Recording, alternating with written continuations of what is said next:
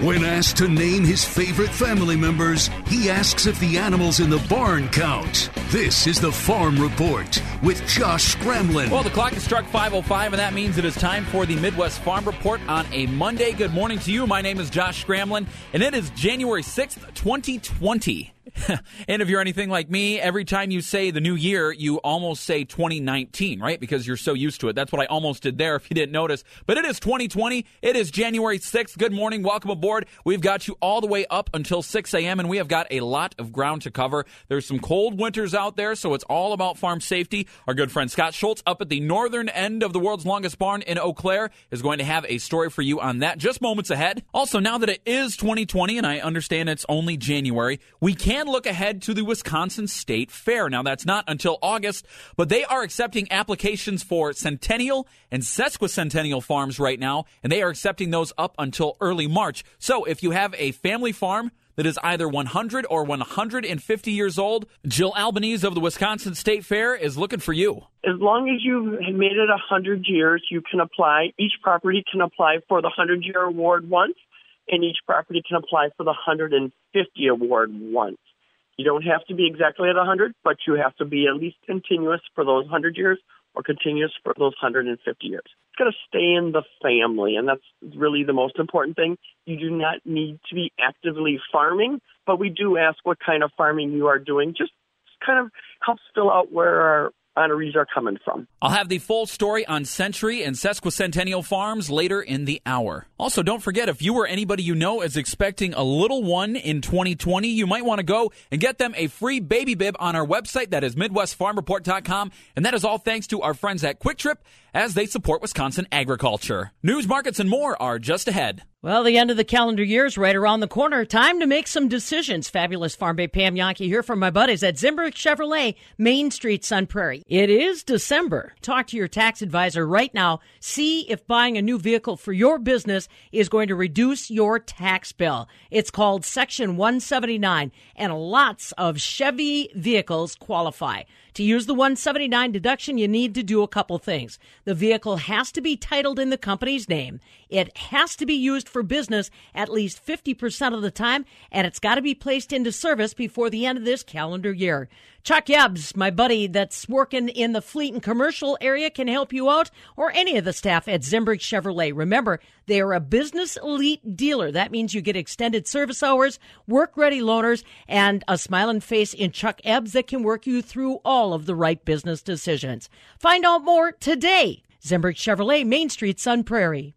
It's not too often that kids say, When I grow up, I want to be a salesperson. Now, who are we kidding? Nobody says that. We're polite Midwesterners. We don't like talking about money, much less asking people to part with it. That's why we don't hire salespeople here. We never send our staff out to put a business owner in a headlock and throw their car keys up on the roof until they buy something. In fact, we don't let our people even talk to business owners until they've learned the principles of good advertising. When you work at Midwest Family Marketing, you get intensive training from top marketing mavens across the country, decades of systems that turn good local businesses into successful household names. You gotta want to help and have the integrity to put our customers' needs above all else. Easy job? No. Challenging, enriching, rewarding, and fun? Every day. Email Jared at jobs at MidwestFamilyMarketing.com. Midwest Family Marketing is an equal opportunity employer. Well, you know, it's uh, very cold winter mornings like this. You may not necessarily think that farmers are at risk, but I'll tell you what, ice is just as tricky for them to walk on as it is you. There's all kinds of things that can happen on the farm. Fabulous farm babe Pam Jahnke at the southern end of the world's longest barn in Madison. And Scott, I'll tell you what, exercising caution, thinking safety first around our farms and farmsteads these days. It's not something that's just fashionable during the spring and fall planting and harvest seasons, is it? That's right, Pam. This is Scott Schultz on the northern end of the world's longest barn in Eau Claire. And the National Farm Medicine Center has been working with health systems and media throughout the nation to better understand those kinds of farm injuries and deaths and how those injuries and deaths occurred during what seasons and everything. Researchers working at the center say those numbers are important in the prevention of injury and death, but those statistics have been sparse. I asked Melissa The National Farm Medicine Center outreach specialist, how we get to the point of having a true handle on farm injury numbers. So, Scott, I don't know that we will ever have a complete compilation of the, the injuries that are happening on farms and in agriculture in the nation. I don't know that that's ever going to be a feasible thing. However, we are working on some projects that will give us some of those numbers and that really showcase some of the injuries that are happening on farms today. One example is we have Ag Injury News. And to find that, you can go to www.aginjurynews.org. And what that is, is it's a compilation of all the media releases and all the media stories that we can find about injuries that have happened that are related in some way to agriculture. We have everything from crashes on the roadway to ATV to animal injuries. And we compile all those up. And this database is really amazing because you can really filter out and find the stories you want to find. If you want to find a certain age of injury. You can look up 15 to 18 year olds. If you want to find a gender, you want to know how many males are getting hurt, and you want to know ATV, you could do that search 15 to 18 year old males on ATVs and how are they getting hurt and how often. So you can see that. Something that we need to realize is that these are only stories, though, that are found in the media. No source of funding has been given at this point to do a total compilation of injuries, and that's what makes this a challenging, a challenging project to work on. Even at that, you're light years ahead of where we were 15 or 20 years ago. These numbers weren't there at all. That is very true. NIOSH used to do, um, they used to do a uh, they used to do some surveillance of injury, and you're right, they've stopped doing that now. But because of that surveillance that they did do a couple years back, we do have some numbers. Some statistics that we know is about 33 youth are injured on farms every day in an agricultural related incident. We know that about every three days, a child dies from an ag related incident. And the other thing that we know is we know the top three causes of fatalities and the top three causes of injury on farms. And the top three causes of fatality is actually machinery. So we're looking at ATVs, we're looking at tractors, we're looking at skid steers, and we know that the third most common cause of fatalities on farms is drowning. Now, a lot of people think that that means you have a pond and they went out to the pond and drowned. But there are so many ways to drown or suffocate on a farm. We see actually youth are getting into grain bins and they're getting sucked into the grain and then they drowned or suffocate. That's considered a drowning on a farm. We also see that sometimes road ditches get filled up with water when it rains, and kids are getting into that and they're drowning. So, those are two of the top causes of fatalities on farms. And of the top reasons for injury, the very top reason for injury on a farm is actually falls.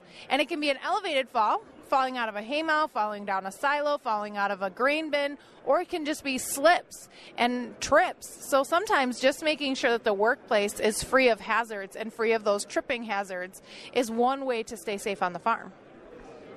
Now, in my lifetime, I've heard, well, why do we need numbers like this?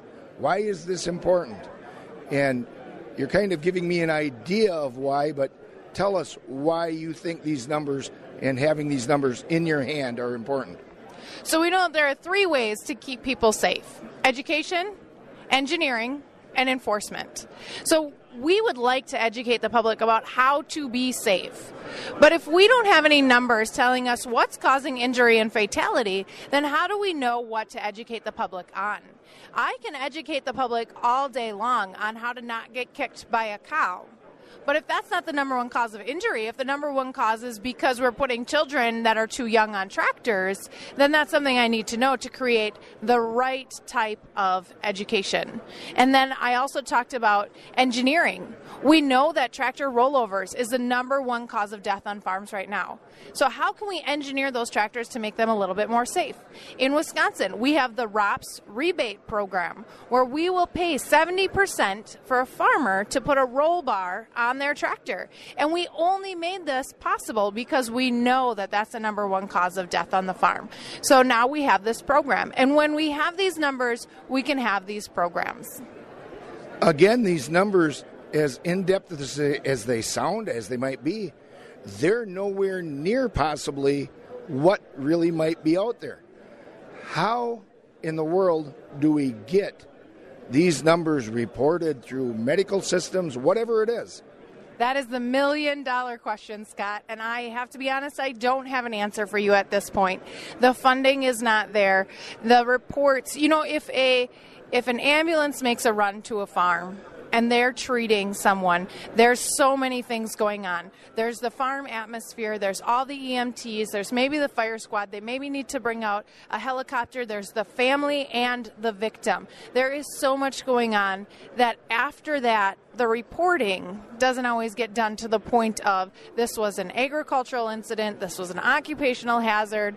All those things just don't get reported like we would like to see them reported. So at this point, I can't tell you how we can get those numbers. Like I said, we're working on it and we're trying. We're doing this aginjurynews.org project. And with that, we're actually trying to collect nationwide data through media reports. We're actually now even kind of tapping into some international media reports and other countries are contacting us and they're wanting to do the same thing because it is the closest thing to surveillance that we have. But will we ever get there? I don't know. That's a good question scott. In our lifetime i hope we do. And so you're still at it.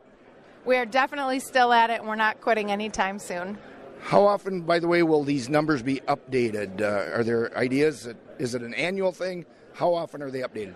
We do create a fact sheet every year on childhood agricultural injuries in the U.S. So we currently have our 2019 fact sheet out, and we usually get our next year's fact sheets out um, around April. Again, go to the website www.cultivatesafety.org.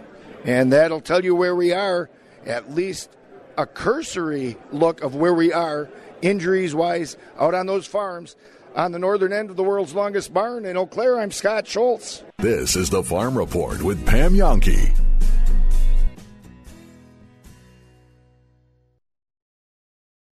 In farming, getting things done early has a way of setting you up for success, like using Corvus for an early season win over weeds. Corvus keeps even the toughest weeds from gaining a foothold Multiple sites of action deliver superior control of emerged weeds. And later, Corvus reactivates with just a half inch of rain to take out any new weeds that may have sprouted. So get an early season win against weeds with Corvus for end of season rewards. Always read and follow label instructions. Corvus is a restricted use pesticide. I'm Matt Damon. I'm Zachary Levi. I'm Uzo Aduba. Join Major League Baseball and Stand Up to Cancer as we stand in honor of all loved ones affected by this disease. Visit standuptocancer.org slash MLB. Stand up with us. There goes Pam Jahnke across Wisconsin in her suburban truck. Thanks to Wisconsin's Soybean Marketing Board and BadgerBean.com, helping farmers grow sustainable crops to feed a hungry planet. Focus on the future. Farm First represents dairy farmers in the halls of Congress and provides test verification, disaster assistance, and youth scholarship benefits. Farm First Dairy Cooperative. Keep up with Pam at fabulousfarmbabe.net, Facebook, and Twitter. A man that knows any food tastes better when deep fried and served on a stick. This is the Farm Report with Josh Scramlin. 519 on the clock. It's Josh Scramlin for the Midwest Farm Report. And right now I'm connected live via Skype with ag meteorologist Stu Muck. Stu, good morning. How is it going up your way? Good morning, Josh. So far on a Monday morning, not much wrong that I can tell. well, it's still early in the week. It's still early in the day. But let's get to the weather. I've been looking around uh, the state, and it looks as though clear and chilly is what we got going on right now. Yeah, but uh, let me put that in perspective for you. I see a lot of 20s. Did you know the normal nighttime low here on this sixth day of January at La Crosse is 9 degrees. Madison, a warm spot with a normal nighttime low of 11 degrees. So, yeah, it feels chilly, but to put it in perspective, we are still above normal. We've been enjoying a very fine spell of above normal weather since December, right on into this new year. Oh, I do expect a little cooling here getting the on toward mid part of this week, and there will be a couple of chances of some light precipitation. There, I said it, light precipitation. It's just not going to be a real big change to what we've been seeing. In fact, already today we look off to low pressure that's off to our north and a cool front that's trying to drop in from the north. A little wave of activity will pass through late tonight or just into tomorrow. Light snow possibility. The only snow on radar this morning, way out in Nebraska, southern South Dakota. That's the only thing really in our neighborhood. More snow up in the northeast and, of course, in the far northwest. But this little disturbance will swing a cool front on through. What I'm anticipating will be a few more clouds and a small chance of snow could develop even late tonight at La Crosse and Mauston, and then spread for the rest of us into the day Tuesday. You know, a little dusting, uh, maybe like we saw yesterday, a little bit more possible, but not much. So just not a big snowmaker at all. There will be cold behind that system. Temperatures today still stunning, way above normal. Cooling off somewhat for Tuesday, even a little cooler for Wednesday, and then we turn it around again. In fact, the next low out of the west tries to edge on in and toward Thursday may account for a slight chance of snow or a bit of a rain snow mix, you know, a little bit to accumulate uh, if it were rain, it would be less than a tenth of an inch. So, you know, a little rain, a little snow mix, just a little enough to make it sloppy. Yes, could become a little frosty and slippery toward Thursday night with that new activity, but I still expect temperatures for the end of the week to be on the above normal side. Oh, like 10 degrees above normal, mid and upper 30s, even flirting with near 40 on and off. Just a really mild spell. It's been a mild start to this new year, and it really does appear that it will be continuing even as we make our way on through this first full week of the new year and the new month of January, holding on to this mild pattern. I'll have forecast details right after this. Rural Mutual Insurance, keeping. Rural Mutual is the number one farm insurer in Wisconsin for a good reason. As a company founded by farmers, they understand the ag industry and its challenges. Local agents offer farm families the best advice and personalized coverage. Visit ruralmutual.com to find an agent near you. Rural Mutual Insurance, keeping Wisconsin strong.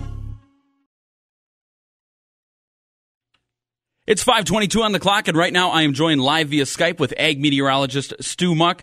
Stu, are we going to see any snow at any point in time? I, I hate saying the S word on air, but is it going to happen?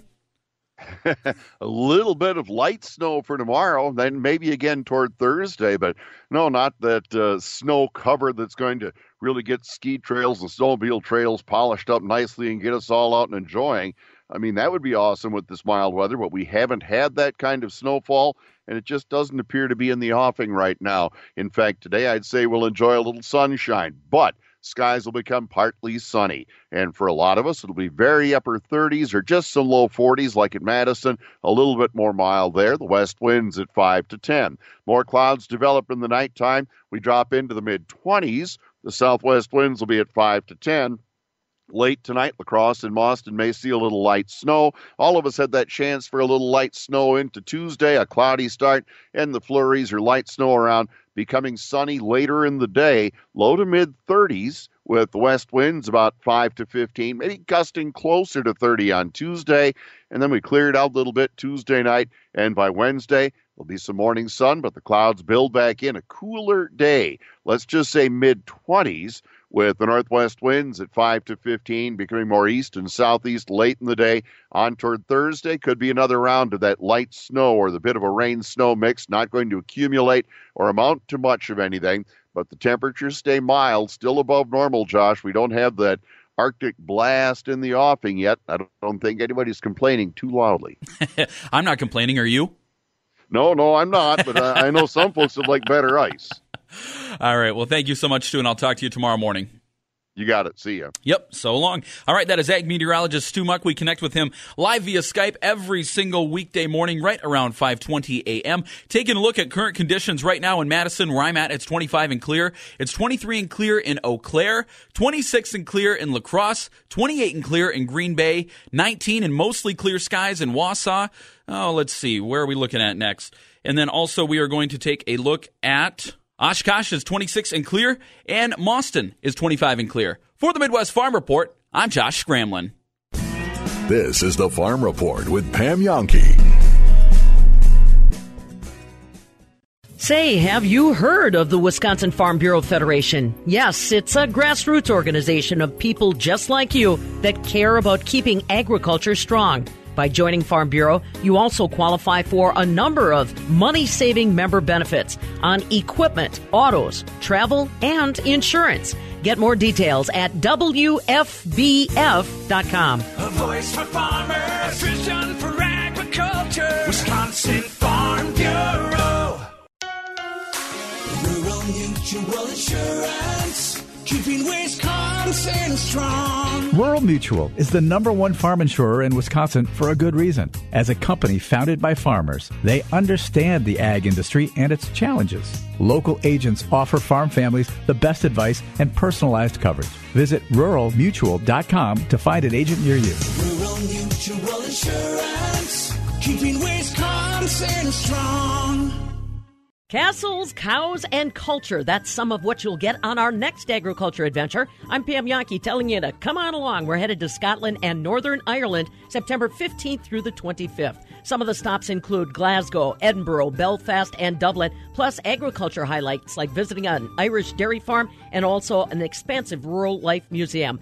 Get details 800 826 2266 or email pam at midwestfarmreport.com. There is no reason to be intimidated by words like gold, diamonds, jewels. No reason at all, especially when you stop into Goodman's Jewelers, 220 State Street, same location they've been at for over 85 years because they haven't been in business that long by intimidating people. They've been in that business by having beautiful pieces at all price points, whether it be an engagement ring, a wedding band, a pendant, maybe even a necklace, birthday, anniversaries, so many different occasions to give such beautiful jewelry that is very affordable. And of course, they've got the bling bling, the shine and diamonds, but they also have a great selection of other exotic gemstones and a lot of the cuts that are super hot these days. They may have that traditional feel, that traditional customer service, but they also have the new modern looks of today. Stop in and take a look at their jewelry case,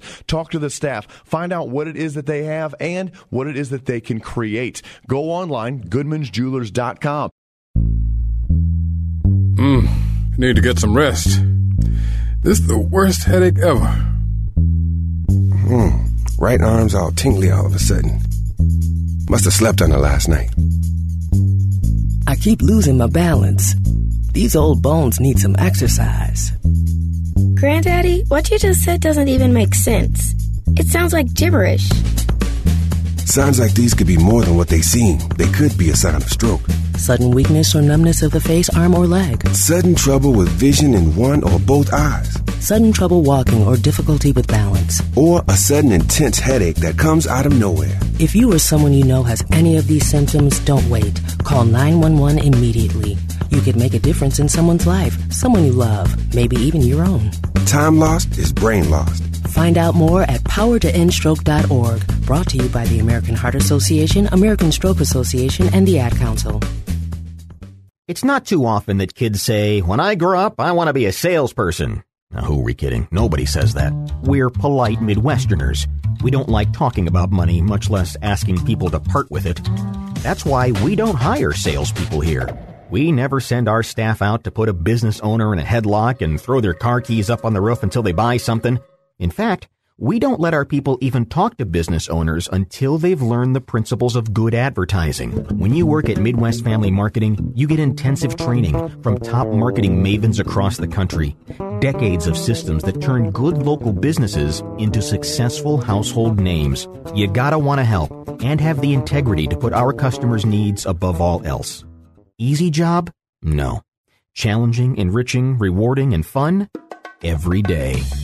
Email Jared at jobs at MidwestFamilyMarketing.com. Midwest Family Marketing is an equal opportunity employer. Who was your hero when you were a kid? Neil Armstrong or Louis Armstrong? Roberto Clemente or Walter Cronkite? Rosa Parks, or Sally Ride. You're the right age to do something you can be remembered for. Register to become an organ and tissue donor. Even if you're in your 50s, 60s, 70s, or beyond, any age is the right age to donate the gift of life. Learn how at organdonor.gov or call 1 866 99Donate. A message from the U.S. Department of Health and Human Services, Health Resources and Services Administration. With the wild card round this weekend, as a Packer fan, who are you're rooting for? The Vikings. Vikings win. Obviously, you avoid the uh, Saints in the second round. You'd get then the winner of the Eagles Seahawks. Is that an easier matchup? I think most people would say so. Or do you say screw that? I I I I, want I want to step on the neck of Viking Nation. I don't want them to get a breath of Super Bowl hope in their lungs. One of the great running sports jokes is the Viking Super Bowl tra- uh, trophy case meme. Why would you even even want to consider messing with that, even if it's at some level could benefit the Packers? Of course, you want the Saints to win because you, you're not going to root for the Vikings. Well, not so fast, my friends. 59% of you right now saying you're going to cheer for the Vikings on Sunday. Obviously, that's be- not because you're Viking fans, I don't think. I think it's because you believe deep down it's going to be easier to win in the playoffs against Seattle or Philadelphia than it is against New Orleans.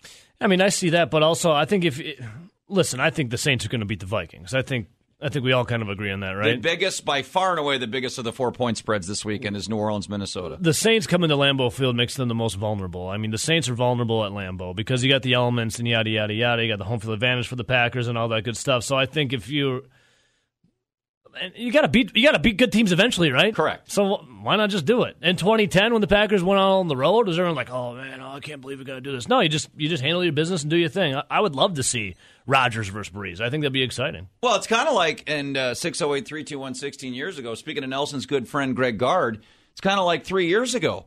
Uh, Wisconsin got massively underseeded in the NCAA tournament. They're, they they finished second in the Big Ten regular season and second in the Big Ten tournament. Yet, remind me, they get a nine seed. Yeah, and they draw the number one overall seed, the defending national champs Villanova in the second round. And then what happened in that game?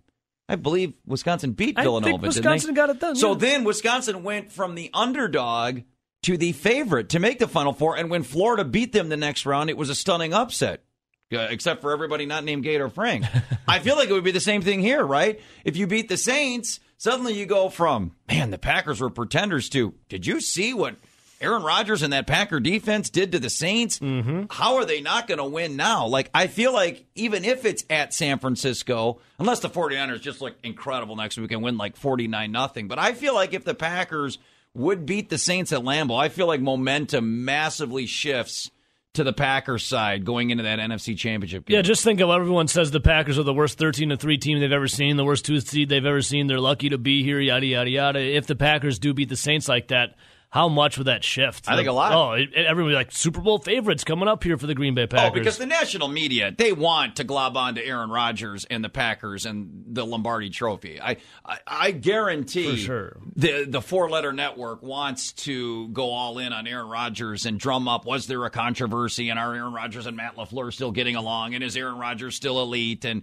was Mike McCarthy the problem? And all the soap opera stuff you could play out if the Packers keep winning. So I guarantee that if the Packers beat the Saints, they become the media darling, at least in the NFC. Do you take any, um, you know, raise an eyebrow at this when Aaron Rodgers said yesterday? He said the timing of the offense has been off a lot this year, and he's not sure it'll get fixed. Yeah, I, I think year? the timing. I think you said it. I think he's giving him. Wait, hang on, hang on, hang on. Say, I brought it up for a reason. You want to hit me to hit it? All right. That's why I brought it up. I think it's. I think you're spot on. Go for Aaron it. Rodgers yesterday, like I just said, said the timing of the offense has been off a lot this year, and he's not sure it'll get fixed. Aaron Rodgers, what do we know about him? Loves, Loves bulletin bull, board material. Aaron Rodgers doesn't really have much bulletin board material right now. Correct. So he's generating, making up his own bulletin board material. material. He'll he'll print this out, put it on the bulletin board, and get pissed off about it, and have a hell of a game against whoever comes to Lambeau Field. Aaron Rodgers, Conspiracy Theory Friday, making his own bulletin board material by talking crap about himself. I think that's great, and I, I whether it's himself or he, I think you know now he's at the level where Remember a couple years ago we had the debate is Aaron Rodgers a leader? I think he now is trying to take on more of a leadership role than he should have probably in the past. The other side of that conspiracy theory is he's doing this to motivate his other teammates. He's saying to Marquez Valdes-Scantling and Jimmy Graham and Jake Kumerow, these guys aren't these guys aren't special. No. Uh, so it could be motivation for the other 10 players on offense. What do you think of that conspiracy? Motivation for everybody. Or Uh, could it be a built-in excuse for if they lose? I also thought that, but I didn't want to bring it it's up. possible. He can smell fried cheese curds from 15 miles away. This is the Farm Report with Josh Scramlin. We might only be in the early months of 2020, but let's go ahead and talk about the Wisconsin State Fair. As officials at the fair are pleased to announce that applications are now available for the 2020 Century and Sesquicentennial Farm and Home Award. So if your family has owned the same farm for over 100 years, listen up because Jill Albanese, the director of competitive exhibits, wants to hear from you. For the Midwest Farm Report, I'm Josh Scramlin, and right now I am joined on the phone by Jill from the State Fair. Jill, you're the one that organizes it, so you'd probably be the best person to talk to, but this event that you put on is really, really cool. It's a great event, and what happens once you turn an application in, we review that application, and if everything goes well, then we invite you to the Wisconsin State Fair for a breakfast program. And this year it'll be on Tuesday, August 11th, and that's at, in the morning. And then we have speakers, and then we also then that's when you'll get your signed certificates and your family photo. Yeah, so let's break it down. You don't have to be exactly at 100 or 150. If you're at, say, 104 or 117 years, you can still apply for one of these awards. You don't have to be right on the dot, correct? Josh, that's a great question. Yes. So as long as you've made it 100 years, you can apply. Each property can apply for the 100 year award once, and each property can apply for the 150 award once. You don't have to be exactly at 100, but you have to be at least continuous for those 100 years or continuous for those 150 years. Now, what are the qualifications to get one of these awards? Um, you have to have continuous ownership for 100 or at least 150 years for both awards. It's to stay in the family, and that's really the most important thing. You do not need to be actively farming, but we do ask what kind of farming you are doing. Just kind of helps fill out where our honorees are coming from. Yeah, and elaborate on this event because I was there last year. It was my first time going to it. As you said, it takes place during the Wisconsin State Fair. It's quite the event. I mean, there's a breakfast, there's presentations. Really sell it to people. Why would they want to attend this event? Um, first of all, it's great you recognize and honor those farms. It's all about honoring the farmers that have made it 100 and or 150 years. Um, last year we had just over 650 for breakfast. So four people come to the breakfast for the sit down meal. It's amazing. It's very uh, rewarding. And then what we do is after the program, that's when we take your family photos, and then we send those on to the newspapers, and then one is sent to each of the farm families. You then get your outdoor sign, which is very coveted, and then you'll get a paper certificate, and then they do the county roll call where they read every single farmer who's made it those 100 and or 150 years. I'm smiling just thinking about it because it almost felt as exciting as like a high school or a college graduation. Everybody's getting their picture taken. Everybody has their sign. That sign, the the, the look on farmers' faces when they get that sign, it, is just pure joy, isn't it? Yeah, and this is actually for our staff. This is one of the most rewarding programs we work on because the, it's just so wonderful to honor these farmers who've given so much of their life to uh, Wisconsin farming. And then the one thing I want to remind people um, you get the farm award once. So if you got the award like 10 years ago, you don't get it again until you hit that 150. Okay. So the, you only get the 100 year award once and the 150 award once. What do numbers look like for 100 versus 150 year old farms? Because 50 years, that's a that's a big difference. Yeah. So actually, last year, right now we have over 9,000 hundred year farms in the state of Wisconsin. So the Century Farm program started in 1948 to coincide with the state's um, centennial celebration. And then in 1998, we started the Sesquicentennial program, which corresponded with the state's sesquicentennial program. So the numbers are kind of amazing. So right now we have over 9,600 farms in the 100 year farm program, and we have just over 900 and actually 919 150 year farms in the state of Wisconsin, which is phenomenal. That feat blows my mind because when you think about 150 years ago, you're talking about right after the Civil War. There's families in this state that have owned the same farm since right at the end of the Civil War. Are you desensitized to that, or does that still blow your mind? No, every year, uh, like last year, we had 29 farms that got the 150 year award, and then we had 145 farms that got the Century Farm Award, and that's pretty traditional. We stay in about that range every single year, and it really reflects how people migrated into the state of Wisconsin.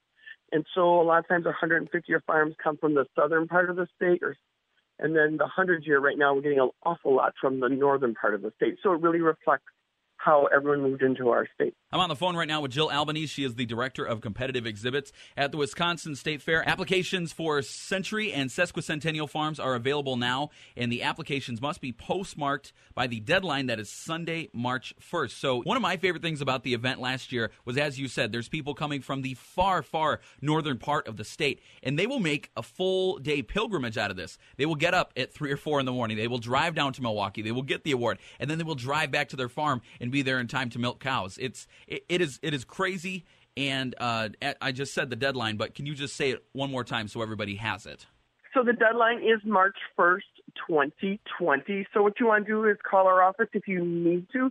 You can call 414 777 0580. Once again, that's area code 414 777 0580.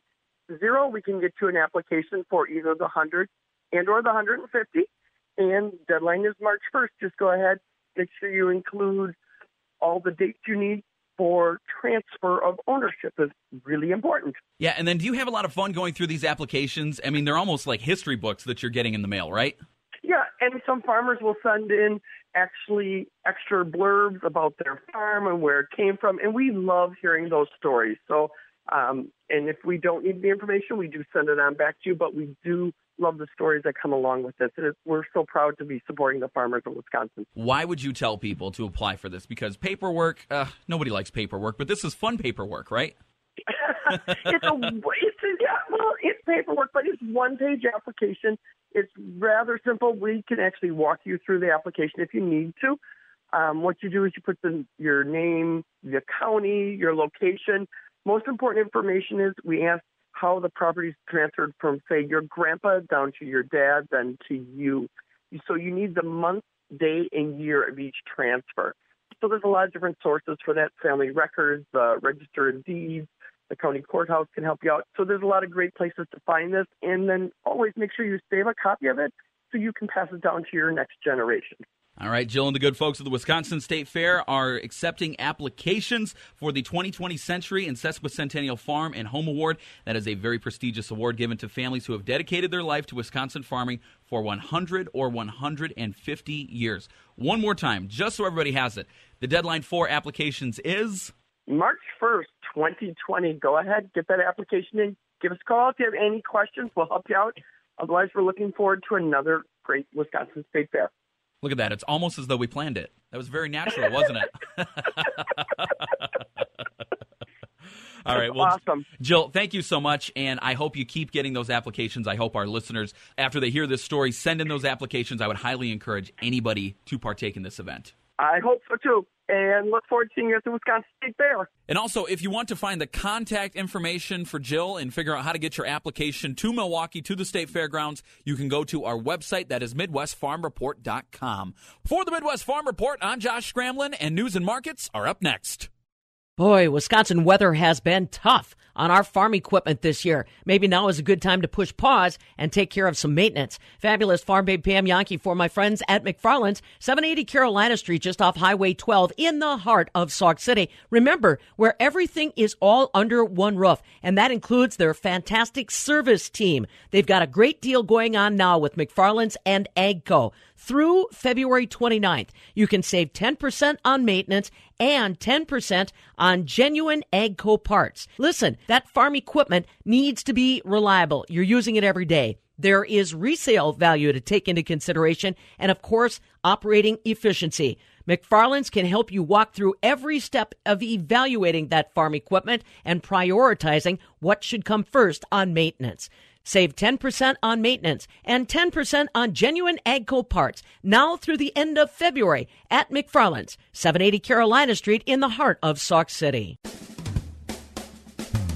He takes being called a pig as a compliment because he knows that they're smarter than most dogs and people. This is the Farm Report with Josh Scramlin. We'll take a look at your markets in just a moment, but first, USDA's timeline regarding RFID requirements for cattle, which was released and then withdrawn last year, has left an uncertain future for producers who sell and transport cattle across state lines. While there's no policy currently in place, the requirements will continue to be discussed. And Holstein Association USA is encouraging producers to stay ahead of the curve by transitioning to RFID systems in their next calf crop. Miles Ramsey has the story on that. Miles? When it comes to data, performance information, and pedigrees, no other animal can compete with the U.S. registered Holstein. A powerful database of genetic information has fueled progress for generations, and it all relies on a tag, proper identification at birth. Everything we do with the Holstein Association USA is based on that first step of identifying an animal. Accurate identification is really important to making all of the value added products and services we offer more meaningful. That's Jody Hoynowski, Executive Director of Holstein Identification and Member Services. She says that even though USDA has withdrawn its timeline for RFID, radio frequency identification requirements, it's still an important consideration for dairy producers. A lot of our members have already embraced RFID technology on farm. For others, I think it's it's uh, going to be a transition that makes sense for them if they're marketing or selling cattle, anything moving interstate. RFID tagging at birth makes that process actually much simpler and smoother. It's also part of a larger picture of animal traceability and disease monitoring. Traceability is really important for a lot of reasons. I think number one, primarily for animal health and ensuring if there were ever an animal disease emergency, traceability is so important that we can do that quickly to ensure the safety of our food supply. Holstein Association USA is an active voice for its members in the national conversation on mandatory identification and issues such as USDA's stance on RFID requirements. The organization encourages breeders to be early adopters and stay ahead of the curve when it comes to identification technology. I think anyone involved in registered Holsteins, if they're making the most of their investment, are going to sell an animal at some point or, or market their animals. And by implementing an RFID ear tag at birth, uh, it really takes some headaches in that process of when you go to sell that animal and write up the health certificate. You don't have to add any additional tags. She's ready to go. And you can rest easy knowing that any animal in your barn is ready to sell. For Holstein Association USA, I'm Miles Ramsey. All right, Miles, thank you so much for that. And now let's take a look at your market numbers on a Monday morning. Right now, cash corn is at 386 and three quarters of a cent. That is up a half a penny. And new crop corn likewise is up a half a cent at 393 and a half. Moving along to wheat, cash wheat is at 551 and three quarters of a cent. That is down two and three quarters. And new crop wheat is down three and a quarter at 554 and a half. Cash beans are currently unchanged at 930 and new crop beans are at 940 and three quarters of a cent. That is down three quarters of a penny. Moving along to dairy, butters at 195. That is unchanged. Block cheddars at 189. That is down one and a quarter. Cheddar barrel is at 164 and a quarter. That is unchanged. And as for your fluid milk contracts, right now February milk is at 1703. That is up one penny. And March milk is at 1720. That is down five cents. All right, let's see. We are not done just yet. We have got time for one more story before the top of the hour. And for that, you'll be hearing from Reba in just a few moments. This is the Farm Report with Pam Jahnke.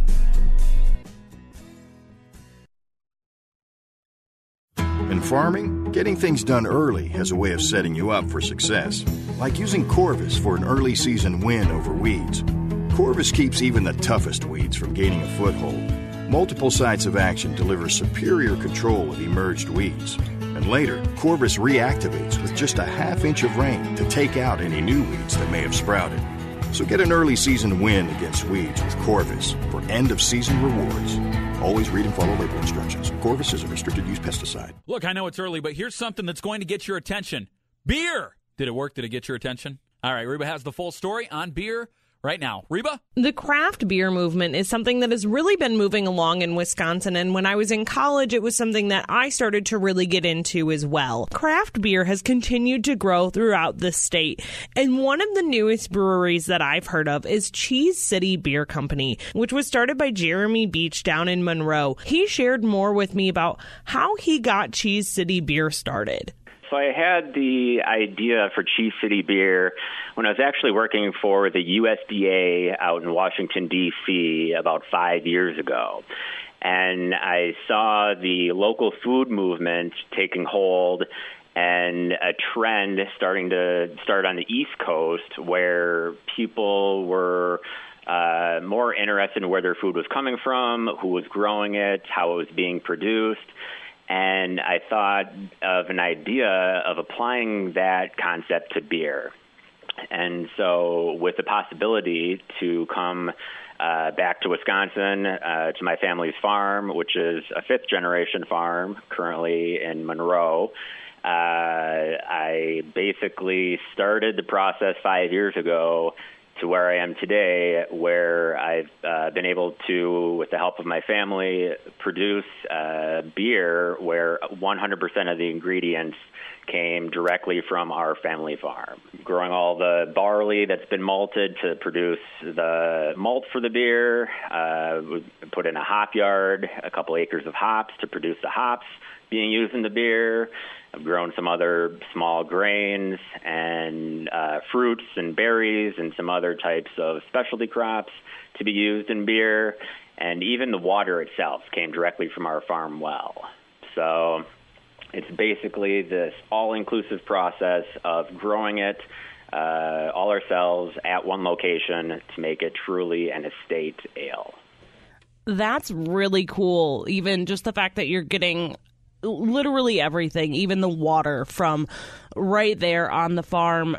Why did you choose beer? I mean, with the local food options, there's a lot of things out there. So, what made you choose beer?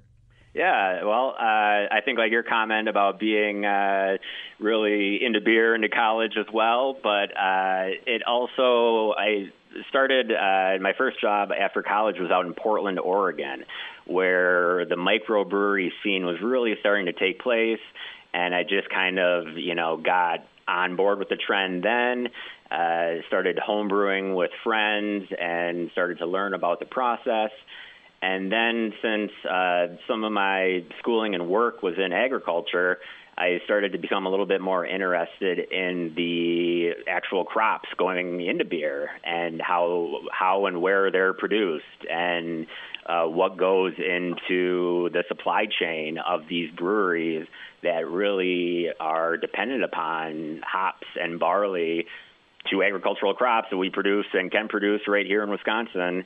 Uh, so I think it kind of just fell into place with this, you know, idea of trying to apply the local food concept to it. So you grow all of the ingredients on your family farm. Are you processing them there as well, or are you sending that out to someone else?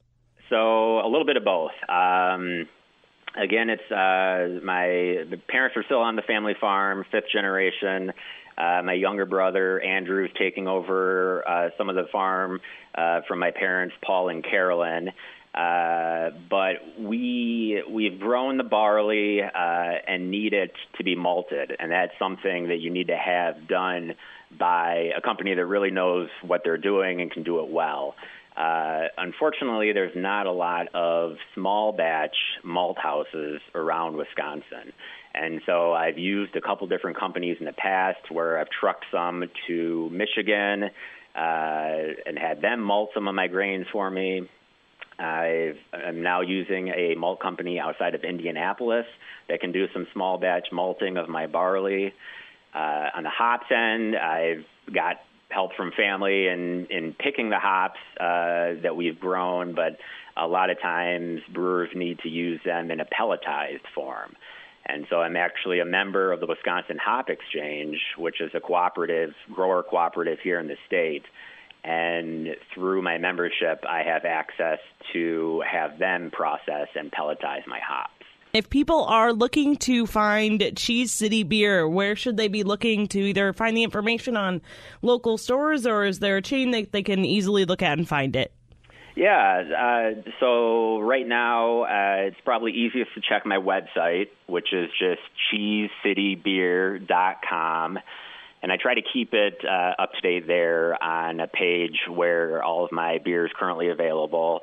Uh, for the most part, it's mainly available in Monroe and Madison right now. So uh, if you check there, there's some retail outlets where it's available in both draft on tap and in cans if you're curious and would like to try it out. Thank you so much, Jeremy, for sharing the story of Cheese City Beer Company. That was Jeremy Beach, the owner and brewer there. So once again, you can head over to their website to find out where those beers are at.